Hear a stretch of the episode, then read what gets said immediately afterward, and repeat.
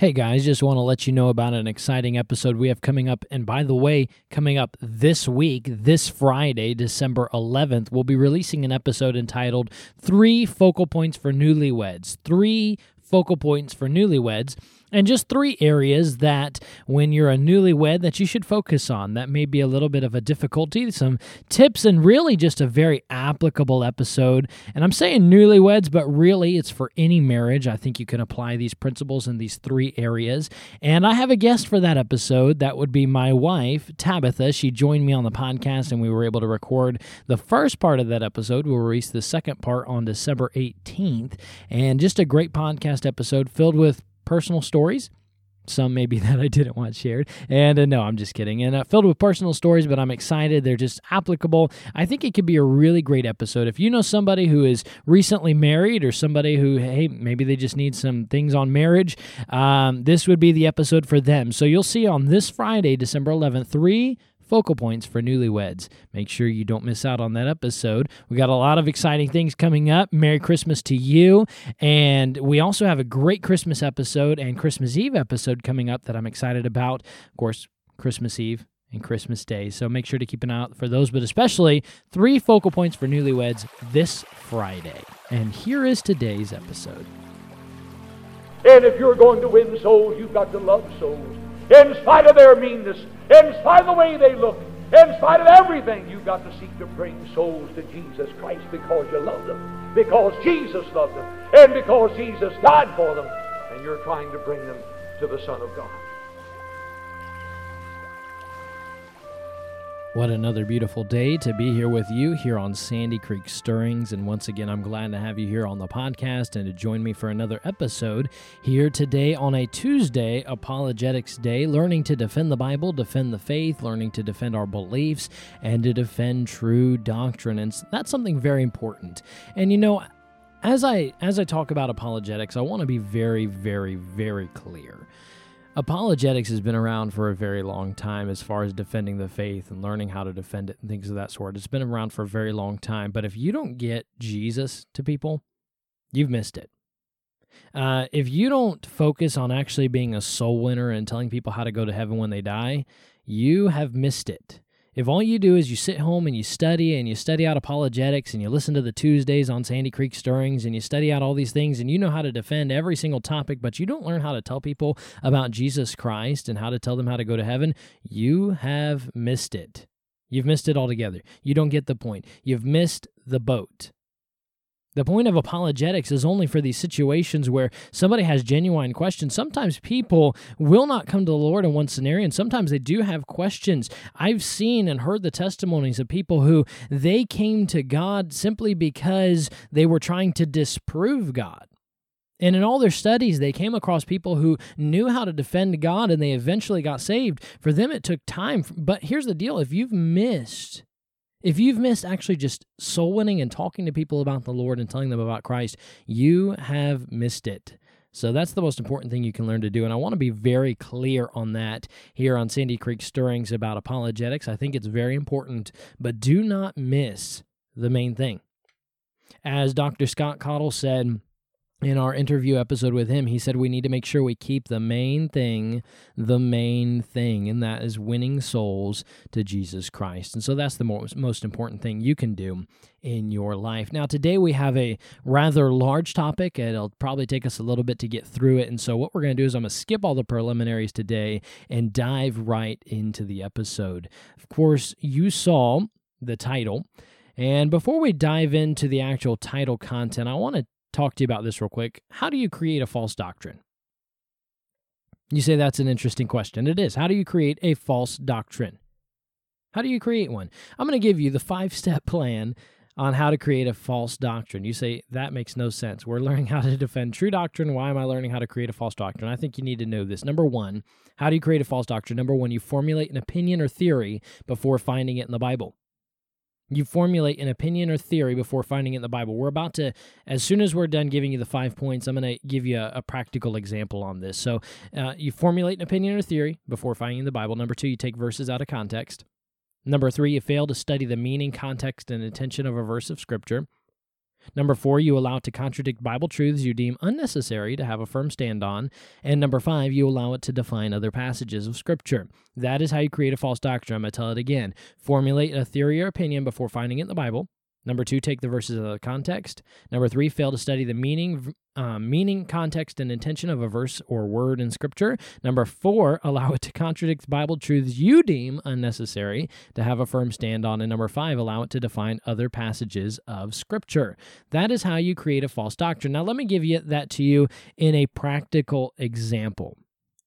All right, everything I'm about to to say and statements I make just in this section are not true. I'm just putting how to create a false doctrine a practical example. Let's say that my false doctrine I want to pass to you is that God is not against homosexuality.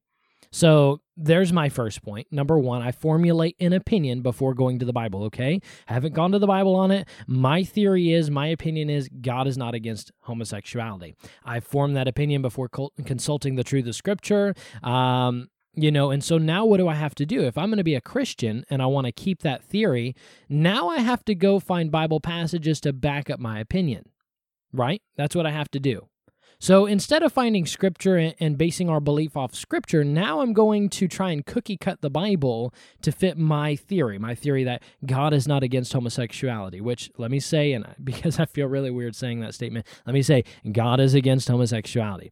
But for the sake of our example, this is the statement we're making. So I go to the Bible, not trying to find out what the Bible says, but trying to cookie cut the Bible to fit my beliefs. So number two, what I do is, is as that statement we made before, I begin to take verses out of context. So I go to Galatians 3:26.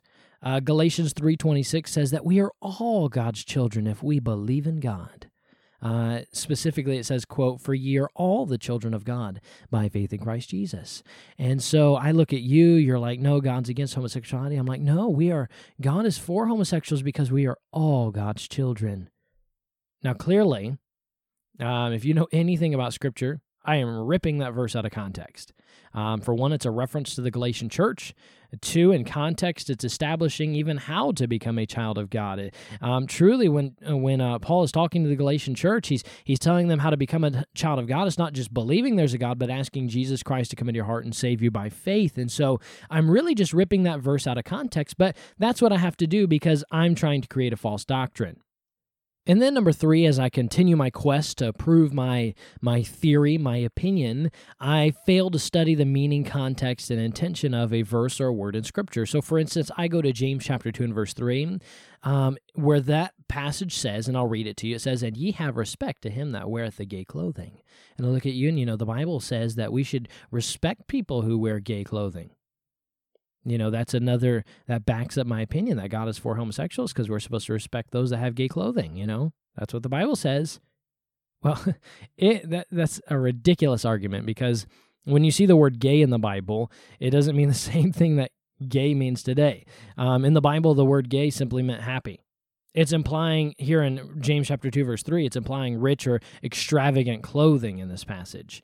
And also, once again, when I say that that opinion, I'm ripping another verse out of context because James is actually reprimanding them because they're being a respecter of persons. He says, You have respect to him that weareth gay clothing, and you, you, you put him in the best seats, and you put the people in poor clothing down in these seats. And he says, That's wrong. You shouldn't, you shouldn't judge people by their clothing. You shouldn't give the best seats to those who are, who are happy or rich clothing. But I'm forming a false doctrine. So I've, I've formulated my opinion. I ripped Galatians 3:26 out of context. I did not look up the meaning and context and the original intention of James 2:3. Now, number 4, what am I going to do in forming this false doctrine? I'm to I'm going to allow my belief to contradict Bible truths because I deem it unnecessary. So for instance, when you when you debate me and you quote Leviticus 20:13, you know that says, you know, if a man also lie with mankind as he lieth with a woman, both of them have committed abomination. You say, "See it clearly, God says it's wrong." And I look at you and I say, "Well, um, no, because that's Old Testament law." And you know, Christ did away with that on the cross. It's all done. All over. You know, goodbye. Goodbye Old Testament. that, that's just, you know, that's ridiculous. We know from a simple study that Obviously, in Leviticus 20:13, this is a moral law. God didn't do away with the moral laws, and God says that an abomination will forever be something that is an abomination to God. So, but, you know, I'm forming a false doctrine, so I don't have to believe what the Bible says. The Bible has to believe what I say and or say what I say. So, um, and then number five, what do I do? Well, I allow it to define other passages of Scripture. So, for instance, when we go to the story of Sodom and Gomorrah, you say they were destroyed because of homosexuality and other things. According to Ezekiel, I say no, no, no, no, no. They were they were destroyed because some of them were prostitutes. That's what it's actually talking about. You know, some of the people there were prostitutes. None of them were homosexuals because, you know, God is for homosexuality. And did you notice the progression there? Did you notice the progression of how a false doctrine is formed? And some people may say that's ridiculous, but how many times, think about it, how many times have you heard a, a theory, a belief, something that you're like, what in the world? And that's where it all started. They formed an opinion. They began ripping verses out of context. They allowed it to define the Bible instead of the Bible defining their beliefs. It's it's ridiculous absolutely ridiculous. It's how you form a false doctrine. And I want to lay the foundation for that today because I feel that as we go into this subject, it's important for you to understand how to form a false doctrine. Because if we can go back and trace those steps, probably dealing with a false doctrine. Now, today, this is a, I'm going to call it like it is from the very beginning. It's a false doctrine, it is a false theory it is provable to be false. And here's the deal why I would take a whole episode to deal with this subject is because it's dangerous. You say, how is it dangerous? Because it affects your belief on so many other Bible doctrines. If you believe the gap theory, it's going to change your views on angels, on the sons of God, on creation, on the flood, on the age of the earth, on evolution, on the beginning of sin, on how death entered the world, on Satan. I mean, it's going to change your beliefs and your doctrine on every single one of those subjects if you believe in the gap theory. And frankly, if you believe the gap theory, you're going to contradict a lot of other Bible passages when it comes down to those doctrines. This is the gap theory. Now, I'll be honest with you. Most people that I've listened to preach and teach on this topic the same way. They start off saying, you know, um, you know, I don't believe the gap theory. I believe the gap fact. And, you know, because if you say it's a fact, it's automatically a fact. And uh, they say that, you know, I don't believe in the gap theory, I believe in the gap fact. And then at some point during their message, their sermon, their study, their lesson, whatever they want to call it, at some point they'll say something similar to this, you know. Uh, this isn't something worth fighting over. You know, this isn't something we're going to be dogmatic on. This isn't a hill we're going to die on. You know, we can still fellowship together, even though, you know, I believe the gap theory and you don't. It's not something, you know, that I'm going to be super dogmatic on. But then in that same message, that same lesson, they go on to adamantly teach from the Bible why it's true. Let me ask you this if they're going to teach it as Bible truth, why don't they have the guts just to stand up for it and say, no, it is a hill I'm willing to die on. It is something I'm going to be dogmatic on eh, because clearly the Bible says it. Because here's the deal if you're going to teach something from the Bible, why wouldn't you be willing to take a firm stand on it? Why wouldn't you be willing to be dogmatic about it? Why isn't it a hill you're worth dying for? for? I'll tell you what, there's a lot of things, everything, I'll, yeah, I'll put this out here right now. Everything that the Bible says, I'm willing to die on that hill because I'm willing to die for the Bible. So if I'm going to teach something, then yes, it's a hill I'm willing to die on. Otherwise, listen very closely. Otherwise, I'm not going to spend an hour preaching to you on something that I'm not going to be dogmatic on. Why would I take an hour to to preach to you and teach you something that, well, it's not a hill we're willing to die on. What a waste of an hour. What a waste of time. What a waste of your time. What a waste of my time. It's ridiculous. And so you can tell I'm pretty fired up about this subject and I'm I'm not super fired up about it. I just I can see the danger and I don't want people to be in danger. Now, let me give you this. There are two major reasons why a true biblical Christian has to stand against the gap theory. Two major reasons. Number one, because the gap theory violates several basic Bible truths. And when I say basic, I literally mean basic. I don't mean in depth. I don't mean the meat of the word. I mean the milk of the word. It violates several very basic Bible truths. And so obviously we will discuss these in, um, later on as we continue. But here's the deal to violate a Bible doctrine, it automatically makes it a false doctrine or a false belief. It should never. It should never be taught in a plausible manner because if it cannot be true, it violates the Word of God. And because the gap theory violates a Bible doctrine in not one area, but several areas, it makes it something more than just a, priv- a trivial belief or, oh, that's just his conviction. No, this is a false doctrine because it contradicts the Bible. Listen, you can't come to this and say, you know, well, the Bible says this, this, and this, and backs up the gap theory when it clearly contradicts it and say, well, that's just my personal, you know, interpretation. You have your own personal interpretation. That's not the way it works. And because number two, why you should stand against the gap theory is because if it's something that violates basic Bible truths, then it's false. And it should be uniformly taught as such by all Christians. You say why? Because the Bible says that the Bible the, the Bible itself is of one interpretation. Second Peter chapter 1 and verse 20 says, knowing this first, that no prophecy of Scripture is of any private interpretation. You can't come to something that the Bible explicitly talks about and says, Well, I believe it says this. And for me to say, Well, I believe it says this, not when the Bible's clear on it. And some people would say, Well, Brother Josh, you know, eh, the Bible isn't clear on the gap theory. Um, I beg to differ, because if it contradicts the Bible, it's a false doctrine. Now, there may be some out there listening, you say, I have no idea what you're talking about up to this point. You're about to lose me. What is the gap theory? Never heard it before in my life. And frankly, I've come across a lot of new Christians who have never heard of the gap theory. That tells you something right there.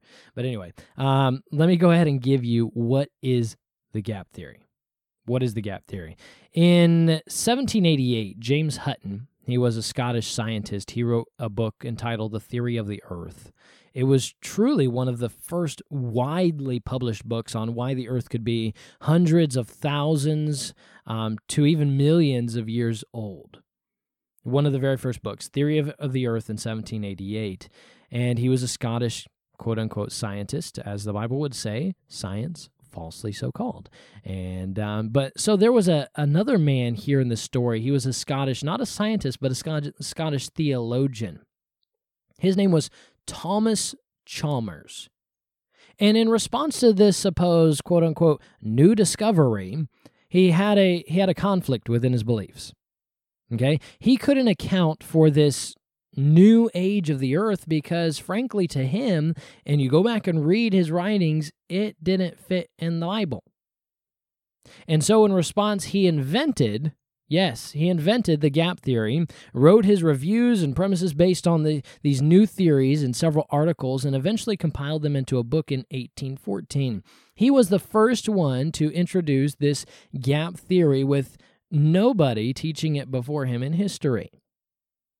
Nobody. Now, I have heard people say, well, actually, you know, Augustine, you know, back from the fifth century taught it. Um, no, he didn't. They'll say that, but they won't actually quote Augustine because when you quote Augustine in context, he didn't believe the gap theory. You won't find somebody before 1814 teaching in writing, you won't find anybody who taught the gap theory. I have heard, I have heard some preachers say, all right, I've heard some preachers say who that well there was somebody before 18 who taught it. And I say, well, name one. They can't name one. I had one one guy say, you know that, uh, you know that. Well, actually, there was people who taught it, and um, but he could never produce one single source. You won't find it before 1814. Um, in 1859, of course, Charles Darwin shocked the world when he wrote his famed book, Origin of Species. It was really kind of based off of Scottish scientist James Hutton's book from 1788, uh, Theory of the Earth. And in this, of course, Charles Darwin, he publicized the age of the Earth being millions of years old, publicized the theory of evolution. And ever since, there's been evolution versus creationism. And um, it's a very interesting very interesting debate. And um, but that's really where the gap theory came into existence. Now let me give you the basic beliefs of the gap theory. Now there are some of some gap theorists, and by the way, there's there's a bunch of different gap theories. And so some some some gap theorists, gap factists, whatever they want to call themselves, um, they don't hold to every point of these beliefs. But in its design, this is what the basic beliefs of the gap theories are originally. Um, whether someone holds to these points or not, it doesn't necessarily matter because here's the deal: is you'll find today to believe that any gap existed between Genesis one and two, um, as one one and just as one two. Um, we'll prove today is simply a false belief to begin with. Now, I don't want you to get in your head that it's a false belief. I want you to be able to prove that it's a false belief. So I'm not saying that as a statement to go ahead and make my first argument. I'm just saying by the end of the day, it'll be proven that it's not true. So, what is the gap theory? Number one, God created everything in Genesis 1 1. Let me go ahead and read just a few verses of scripture. Uh, you know these well. Genesis 1 1 says, In the beginning, God created the heaven and the earth. Genesis 1 2 says, And the earth was without form and void, and darkness was upon the face of the deep, and the Spirit of God moved upon the face of the waters. Verse 3, And God said, Let there be light. There was light. God, verse 4, And God saw the light that it was good, and God divided the light from the darkness. Verse 5, And God called the light day, and the darkness he called night, and the evening and the morning were the first day. And of course, you've got the continuation of the six days of creation. So, what a gap theorist believe is they believe that God created everything, everything in Genesis 1 1. Now, they also believe that there is a gap of time between Genesis 1 1 and Genesis 1 2. And it, it can consist of really, you know, depending on who you talk to, it consists of hundreds of thousands to billions of years. This would, in fact, even account for the evolutionary theory of the age of the earth. And let me be very clear there are a lot of gap theorists who do not believe in evolution. Good for them. Um, but most of them will say the earth is millions of years old. Most gap theorists will say the earth is millions of years old. So, what happened in this gap is that Satan and the angels were created. And then Satan lives in heaven. He rebels against God. He's cast out of heaven. And there's this prehistoric man living on earth. And, and God, because Satan takes over heaven and, and turns it into desolation, God has to destroy everything in this earth that, you know, exists between Genesis 1 1 and Genesis 1 2. And so Satan causes sin to take over the earth, and God has to destroy everything in it, including animals, including kingdoms, including even the prehistoric man. And so, what God does is He destroys the world and everything in it by a worldwide flood. And then He freezes everything and keeps it there until, and I quote from a preacher I heard preach on this subject, um, until He decided what to do with it. End quote. And let me just put this little statement right here, real quick. Uh, uh, God doesn't do something without knowing what he's going to do with it. God doesn't make a decision like, boom, you know, that guy's dead. Now I got to figure out what I'm going to do. No, God never makes a decision like that. God doesn't send a worldwide flood, freeze everything for a million years, and say, uh, well, I don't know what to do with it. And he's there sitting like, you know, Winnie the Pooh Bear. Think, think, think, think for a million years. That's not the way God works. So, according to the gap theorist, he then freezes everything, keeps it there until, quote, until he decided what to do with it, end quote. And this is why Genesis 1 and verse 2 is void, because God destroyed the earth and everything in it. And then next, they believe that God recreates the earth starting in Genesis chapter 1 and at the end of verse 2 or the beginning of verse 3. And then in Genesis 1 6, when God is dividing the firmament, all right, Genesis 1 6 specifically says, And God said, Let there be firmament in the midst of the waters, and let it divide the waters from the waters. When um, God begins separating the firmament, what he's doing is that ice, you know, that he covered everything with when he froze it until he decided what to do with it. He's turning the ice back into water. He's separating it from the waters in heaven, the waters on earth, you know. It might even account for the ice age. And so that is what a gap theorists believe. And then they believe that God not necessarily recreate, you know, he doesn't uh, they would call it the six days of not creation, but the six days of recreation. God's recreating everything, starting in really, I think it's verse three is when they truly believe it starts. That is, in essence, the gap theory. Now, we're already at 22 minutes according to what I've got on my timer. And so, man, that went, that took a really a lot longer than I thought it would. So, Let's go ahead and give some problems with the gap theory. Give some problems with the gap theory. I'm not going to go over every single passage that a gap theorist used today. Here's the deal if I can prove that it contradicts Bible scripture in even one place, then it cannot be true. But I'm going to give you more than that today. So here's, uh, here's problems with the gap theory. Number one, it is an invented theory, showing up for the first time over 1700 years after the completion of the Bible. It is an invented theory showing up for the very first time over 1700 years after the completion of the Bible. You say, what does that matter? Because that is proof you don't learn this by reading the Bible for yourself. You have to be taught this theory, or you have to formulate an opinion without studying the scripture for what it truly says. You have to be taught this belief. And you say, how do you know that? Because I can take you to every single church member that we have here that we have led to the Lord. I can take you to church members who I have led the Lord across the, um, uh, uh, not that I've led the Lord, but other people have led the Lord across across the United States, and I could take you to them. And when they read the Bible for the first time, they never read the gap there. They never did.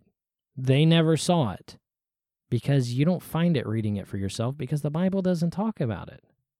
Not one time will you see where the Bible says there's a gap between Genesis chapter 1 and verse 1 and Genesis chapter 1 and verse 2. You won't find it one single time. What you will find is men who, men and women, who um, have to take passages out of context and they have to try and fit verses in that really they don't fit.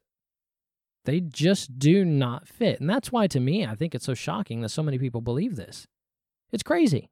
It's crazy. You have to be taught this. I was talking with one guy, and he said, "You know, well, actually, no, no, no, no, no. I, I, I believed it. You know, I, I, I had that thought when I started reading it, and I was sitting there like, that's ridiculous. There's no way. And so, I, I mean, what are you going to debate? I can't tell that guy what he thought. And so he said, you know, I believed it when I read it. And he said, he's continuing his story. And later on, he's like, well, I had this guy who was telling me when I first got saved, you know, about the gap theory and these other things. I was thinking, wait a second. You just said a second ago that you believed it when you read it, but now you're telling me you had a friend who influenced you. Um, those don't add up. So the, the there's no one ever before 1814 to produce the gap theory. No one. It's an invented theory, and no one taught it. And here's the reason why because it wasn't in Scripture. It just wasn't there. That's why Thomas Chalmers had a trouble fitting it in because it didn't fit with the Bible. That's why he had to write a book on it. So I had to write a book on it. So, number one, when talking about the gap theory, it's an invented theory. It is an invented theory. You don't arrive at this conclusion unless somebody taught it to you. Every single time, somebody has to teach you the gap theory. All right, and as we go into number two problems with the gap theory, here's what we need to realize Genesis 1 1 is not necessarily creation itself. The verse that says, In the beginning, God created the heaven and the earth. It's not creation itself, it's simply an introduction of what is about to happen in the next few verses. In the beginning, God created the earth doesn't mean like, boom, there was the earth. No, it's just simply telling you what's about to happen. God doesn't want you to doubt in any place, at any time, anywhere who created the earth. In the beginning, God created it, and here's how he did it. And the Bible continues. In fact, Exodus chapter 20 and verse 11. Let me read that verse to you. Again, if you happen to be writing this down, that's Exodus 20, verse number 11. For in six days the Lord made heaven and earth, the sea, and all that it, all that in them is, and rested the seventh day. Wherefore the Lord blessed the Sabbath day and hallowed it. God created everything in six days. And so what you find is when God began creation, he did everything in six days. You'll find that there is not a single item there is not a single item that was not created. There is not a single anything. There's not a single entity that was created outside of those six days. And here's the reason why. For in six days the Lord made heaven and earth, the sea, and all that in them is. You, you say, wait a second. You know, some people believe that God created the angels before the six days. That's not true. Where do the angels live? They live in heaven.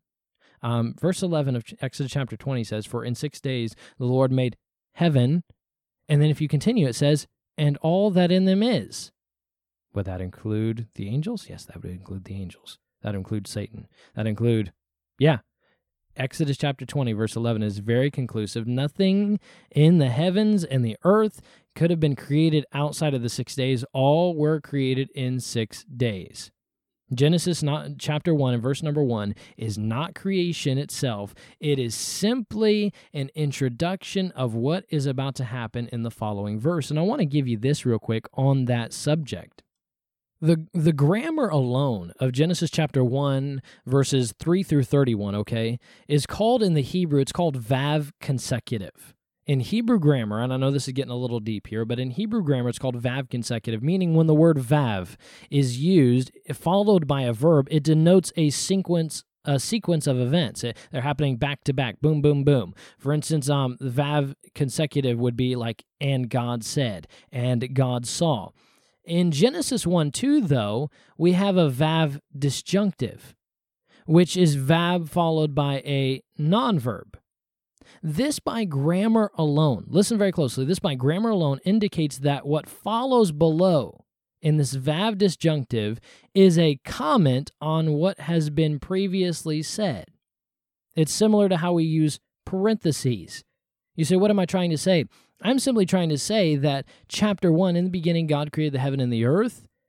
Verse 2 is Vav disjunctive, meaning, meaning, listen very closely, meaning it's the same way we'd, we would use parentheses. It's simply a comment on verse number 1 simply a comment on verse number one. You'll find within Hebrew grammar alone, there's no way there can be a gap. Just in Hebrew grammar, there's no way there can be a gap. So, Genesis 1 2, when we get to that verse where it says, And the earth was without form and void, and darkness was upon the face of the deep, they say, you know, God created the heaven and the earth in verse number one, and then now in verse number two, the earth was without form and void, and darkness was upon the face of the deep. You know, that refers to when God had to destroy everything. No, no, it's simply a comment on verse number one. In the beginning, God created the heaven and the earth. Well, what was God starting with? Well, he was starting something without form, meaning it was formless, it had not been formed. That's that's what that word means. When it says without form, it means like it's formless. It had not been formed. So for people to say, you know, God recreated the earth because it was already there, they don't understand what the words without form mean, meaning they had not been formed yet, i.e., they hadn't been created yet. Had not been created yet. Void means empty, means unfilled, means uninhabited. There's nothing there. They're not only formless, but it's void, it's emptiness. Emptiness those two words, those two phrases, they don't equal destruction. They equal there is the nothingness of nothingness. That's what they equal.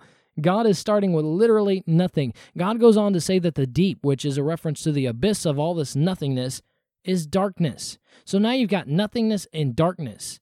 It's in no way to applying applying destruction. It's what it's doing is it's implying the great act of creation by God who could take nothing and form something.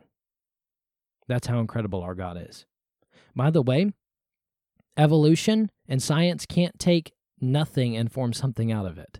That's the problem with evolution. And we'll have a whole episode on evolution one day. But you cannot scientifically recreate and have nothing and create something out of it. Only God can do that. But by saying the earth was already there, you're taking this God and saying, well, he can't actually form something out of nothing. It's already there.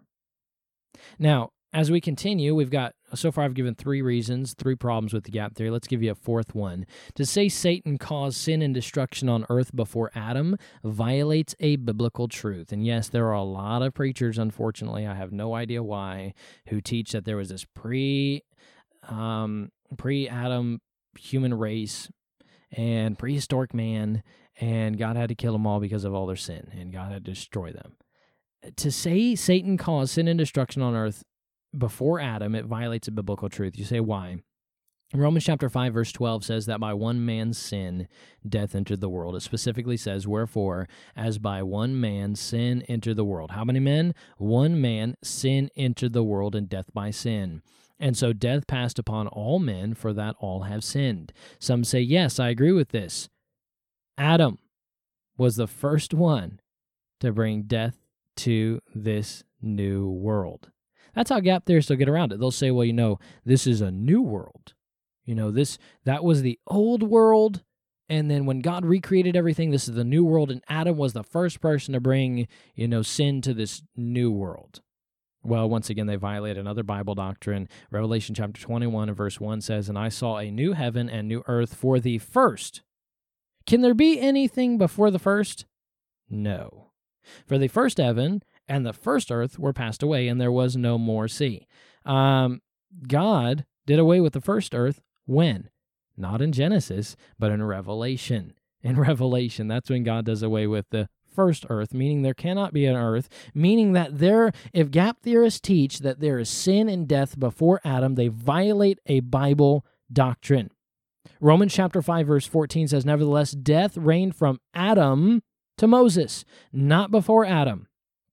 Not before Adam. 1 Corinthians chapter 15 verse 22 says for and as as in Adam all die. To say that there was death or sin before Adam is to contradict a very plain, undebatable Bible doctrine. You have to get rid of it. It does not fit. You cannot have it and say that you believe the Bible and say that there was sin or death on earth before Adam. You violate clearly the Word of God. Here's the other thing. The Bible says, number five, a problem with the gap theory. Number five, the Bible says that Adam was the first man. 1 Corinthians chapter 15, verse 45 says, And so it is written, the first man Adam, the the first man Adam, the, the let me say that again. The first man Adam. Can there be anything before the first? No. He is the first. By definition, he is the first man. So where are they saying that there's men on earth before Adam? It doesn't fit. And if they try to throw out this thing, well, you, you know, this is a new earth. We already we already said that violates Revelation chapter 21 and verse number 1. Here's another problem with the gap theory. The Bible records one single flood in the Bible, not two. You have to try and interpret your own interpretation in there to try and make any of the flood passages of the Bible talk about something other than Noah's flood. You have to try and read it in there because every single flood passage in the Bible can be and should be directly applied to Noah's flood. And here's another thing. Number seven, to believe the earth is millions of years old is to contradict the Bible. To believe the earth is millions of years old is to contradict the Bible. The earth was five days old when Adam was created. Five days old. Five. Literally five days old. Five 24 hour days old. And so we have the years of Adam's life are recorded in the Bible as they are for most of his descendants. Through this, we can determine that the earth is somewhere around 6,000, 8,000, eh, definitely under 10,000 years old. To believe otherwise is to not believe the Bible. Therefore, if you want to preach and teach that the earth is millions of years old, whether you believe evolution or not, you're violating something that is clearly within Scripture. You're violating it. And for these people who give, you know, evidence for the earth being millions of years old, we can give you proof of a young earth. Uh, you got radiocarbon and diamonds. You got recession of the moon. You got Earth's decaying magnetic field. You got dinosaur soft tissue. You got anthropology or human population growth. You've got tightly folded rock strata and much, much more that proves that the Earth is young. It proves the earth is young, and that kind of goes along the the evolution versus creationism um, debate, and we won't get into that today. But the point is, these guys who are out there teaching that the earth is millions of years old because you know it fits within the gap theory, that's not believing the Bible. That's siding more with evolution than siding with God. And so, let me give you something real quick. A lot of gap theorists, and that's what I'm going to refer to them as gap theorists, they will play the trump card not like President Trump, but you know, Trump, the winning card. They'll play the Trump card when it comes to the gap theory and say, How are you going to answer this? And typically at some point, they'll bring up Genesis chapter 1 and verse number 28. Um, the Bible says, And God blessed them, speaking of Adam and Eve, and God said unto them, Be fruitful and multiply and replenish the earth. Hmm replenish. And they'll look at you and they'll say, well, why does the Bible say replenish? That means that there were people on it before Adam and Eve if they're replenishing the earth, they're filling it again. That's what they'll say. But here's what you must understand. And remember our original example we started off with today, James 2 3. You know, gay doesn't mean what it used to, it's got a different definition now. That may be hard for some to believe, but replenish, it doesn't mean the same thing now that it used to. You say, what do you mean? Well, the King James Bible was finished in um, 1611. Of course, it had a few revisions, not changing words, not changing structure, just simply updating the spelling and the way words look. For instance, if you try to read a 1611 King James Bible, you couldn't read it. The F's looked like S's. The uh, the words looked very different. Spelling was different. And so in 1769, we have the Bible that we have today. Here's the deal. In 1792, Samuel Johnson did a dictionary of the English language. 1792, that's 23 years after the completion of the Bible. If you were to look up in his dictionary, which you can do online, look it up. Look it up. If you were to look up the word replenish in 1792, 23 years after the completion of the King James Bible, here's what you'll find. Two, um, here's what you'll find for the definition of replenish. Here's what it says: to to stock, to fill, to complete, to be stocked, to completely fill. You won't find anywhere where the definition is to refill or to fill again. Back in 1792, 23 years after the completion of the Bible, you hold in your hands, or should be holding in your hands, 23 years, you'll find that the definition, it didn't mean to refill, it simply meant to fill. That's all it meant. It didn't mean to refill, it meant to fill. In 1828, which is um, Noah Webster's dictionary, the year he did his dictionary, which is considered the gold standard of dictionaries. In 1828, he added a secondary definition, secondary definition to his dictionary nearly 60 years after the completion of the KJV. Um, but you'll find it still did not replace the primary definition. When you look in the 1828, you grab the big green dictionary off the shelf if you have one. I do. You grab the big green dictionary. The primary definition within that 1828 dictionary is to fill. It's still not to refill, it's to fill. The secondary definition, a new definition that's now added is replenish, can also mean to refill. But here's what you'll find when you find in the primary definition to fill, you'll find a reference to Genesis chapter 1 and verse 28. Noah Webster is even telling you what the definition is, it simply means to fill. To fill. This proves that at the completion of the King James Bible, a perfect translation, the sole definition of replenish had nothing to do with refilling, but it simply meant to fill. It simply meant to fill. And that's it. Now, today we've gone a little bit longer than normal, and um, they use some other passages such, such as 2 Peter chapter 3, verses 4 through 7. They use Isaiah 14, 12 through 17. They use Jeremiah 4, 22, 27. I will tell you, Mm-hmm. Okay. Now, don't take my word for it, look it up for yourself. But I will tell you that every single one of those passages are pulled out of context. They are tried to cookie cut into what a gap theorist believes. They do not fit. Um, they're clear explanation for those passages, and I have I literally have notes sitting right in front of me. If you would like those notes, I would be more than glad to send them to you. Just simply contact me through either our Facebook page or go to sandycreekstirrings.com, click our contact page, and um, give me your email, and I will email those notes to you. I have no problem with that. I do have them on hand, but uh, for sake of time today, I'm not going to talk about them. But but here's what the gap theory really comes down to, and I want you to get this point. I give you a quote from a pastor in Florida. Um, his name is James Knox, and I'm not saying anything that's not known. It's um, you know known across the YouTube platform, known in some of his writings that he uh, teaches and preaches on the gap theory, and uh, so it's not like I'm saying anything that's unknown, that's not published and out there. But um, he preaches the gap theory, and he says this quote, and I really want you to listen closely and to get this part. He said, "Here's the part that just doesn't make sense to me." I don't understand how you can believe that God sat in the dark and did nothing for 87 trillion eons and did nothing until 6,000 years ago.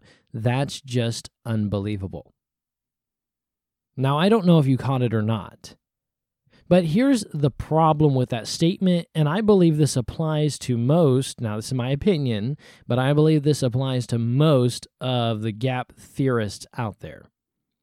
He's trying to take this God who is infinite, who is uncomprehendable, this God who is before us, this God who is after us, this God who is eternal, there is no beginning, there is no end, this God who even says in scriptures, My thoughts are not your thoughts, my ways are not your ways. He's trying to take God and put him in the limitations of the understanding of man. He's trying to fit God in this box of, of man, uh, of time, of, of space, of, of matter. He's trying to take this big, infinite God and fit him down in man's finite understanding. And that just won't work. Because if you can do that, He's not God. God clearly says in Scripture, there's some things you're not going to understand. And what does it matter what he was doing for, as he said, 87 trillion eons? Who cares? He's God. We don't have to know. God doesn't have to tell us what he did. We don't know what God did. For whatever reason, God didn't see it as important to tell us, But you know what I'm not going to do? Just because I don't understand something about God, I'm not going to try and take scriptures and try and fit something in that's not there and try and fit something in so I can better understand God. That's not going to happen. Okay, I'm not going to do that. Because what happens is I end up creating a false doctrine. It's, it's kind of like this Do you understand everything about the Trinity? Now, from the Bible, of course, we know the Trinity is true. We know about the Trinity. We can prove it from Scripture. We know that God is, uh, you know, three in one, and uh, God the Father, God the Son, God the Holy Spirit. We understand the Trinity. We know it, but do we truly comprehend everything about it? Like, how does that work? Um, I'll be the first to raise my hand. No, I, I don't. I, I don't understand how it works. I, I mean, um, here you got Jesus dying on the cross with the sins of the world, and God the Father turns his back on the Son and they're the same person. I mean, I'm, you tell me, brother. I, I don't know how it works out, but the point is, I know it's there in Scripture. I'm not going to to try and remove passages of Scripture or twist them and say, well, there's really not a Trinity, because I can't understand it. I'm not going to do that. In the same sense, I'm not going to take that gap, supposedly, between Genesis 1 1 and 1 2 and try and fit something in to try and make God understandable to me. That's just not going to happen. Just not going to happen. And on that thought, here's what's crazier to believe.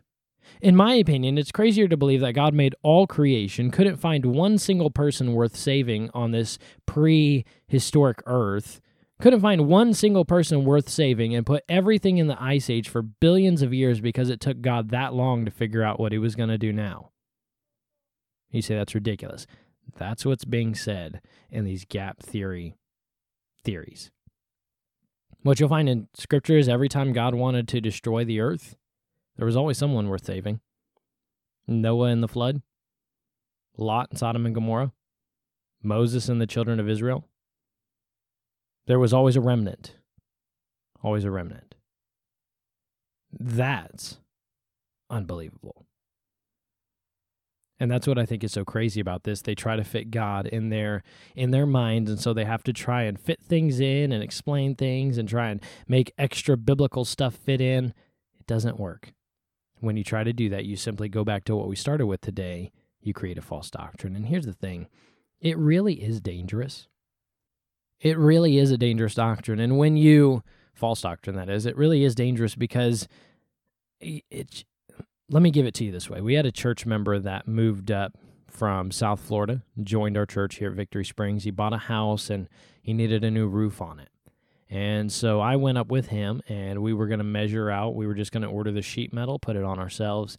And so I went up on the roof with him and we had one of those big reel tape measures, you know, not, not like real R E A L, but like real, like fishing reel R E E L, you know, one of the big long, I don't know, 100 yard ones. And uh, so we got up there with that. And you know, on the end of those little reels, those tape measures, is this a hook. It's about an inch long. And so he gave me the hook in and he said, I'm going to go down the other end and tell me when you got it ready and I'll, you know, mark down the measurement. And so he started walking across the roof. And so I knelt down. And me being the smart guy that I was, I thought, well, surely the tape measure actually starts where the, you know, the actual tape measure is. Surely it doesn't start at the beginning of the hook. And so what I did is, is I let the hook dangle over the edge and held down the very beginning of the actual tape measure down to there. And we got our measurements and got down and ordered the sheet metal. And it finally came in. And you know, when we put everything on, there was a problem. I had measured wrong. The tape measure actually did start from the beginning of the hook. What an idiot. And um, you know what happened is because I'd messed up the beginning, Everything in the middle and the end didn't line up. It was all an inch too long. You know what we had to do? We had to take every single piece of metal and cut it to try and make it fit. You say, what does that have to do with this? Remember how I said it's a dangerous doctrine? Why would I take a whole episode to deal with gap theory? Because it's dangerous. I don't want people to be in danger. When you begin to mess up the beginning of the Bible, what you'll find is in order for things to fit in the middle of the Bible and the end of the Bible, you have to start chopping things. And folks, we don't have to do that with the Bible. Just take it as you read it and it'll all line up together. Remember, this is a taught doctrine. You don't come to this without somebody teaching it to you. But here it is a dangerous doctrine. Has believers behind it. Oh, my friend, don't get caught up in that. Because what you'll find is, as we said from the very beginning of this episode, if you allow this into your life, it will affect your beliefs on angels, on sons of God, on creation, on the flood, on the age of the earth, on evolution, on the beginning of sin, on how death entered the world. All of those things change just because you started messing with the beginning. So, if the gap if the gap theory is something that you want to believe, well, you can pull verses out of context, you can try and make it fit your belief, but don't be surprised if it starts messing up stuff in the middle and the end, and pretty soon nothing lines up anymore. Because that's what happens. You've just created a false doctrine. And it's as simple as that. As I said, if you wanted any of the other notes that I have on the gap theory, on some of the other passages they use, um, I can always send you my notes for those. Simply, you can contact us through our Facebook page or through sandycreekstirrings.com and click the contact button. Here's the deal, though. I'll be honest with you, I have the notes. I'm more than willing to send them to you, but we've already given enough proofs to prove the gap theory. If somebody doesn't believe after that point, you're not going to win them over.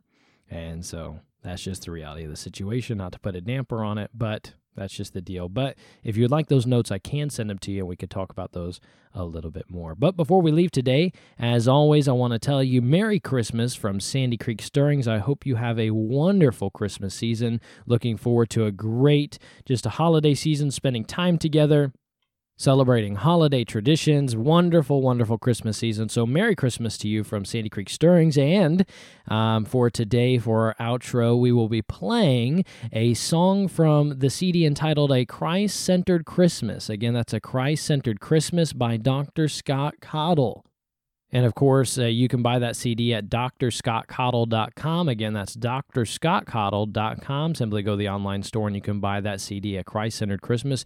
A great CD to have on hand, one that you want in your collection. You really do. Today, we're going to play from that CD. We're going to play the song Joy to the World. Amen. The Lord is come. So I hope you enjoy that song today. And as you continue your Christmas season, let me tell you this keep looking up and keep stirred up for the cause of Christ. Joy to the world, the Lord is come. Let earth receive her King. Let every heart prepare in room, and heaven and nature sing, and heaven and nature sing, and heaven and heaven and nature sing. Joy to the world, the Savior reigns. Let men their songs employ, while fields and floods, rocks, hills, and plains repeat the sounding joy, repeat the sounding joy, repeat,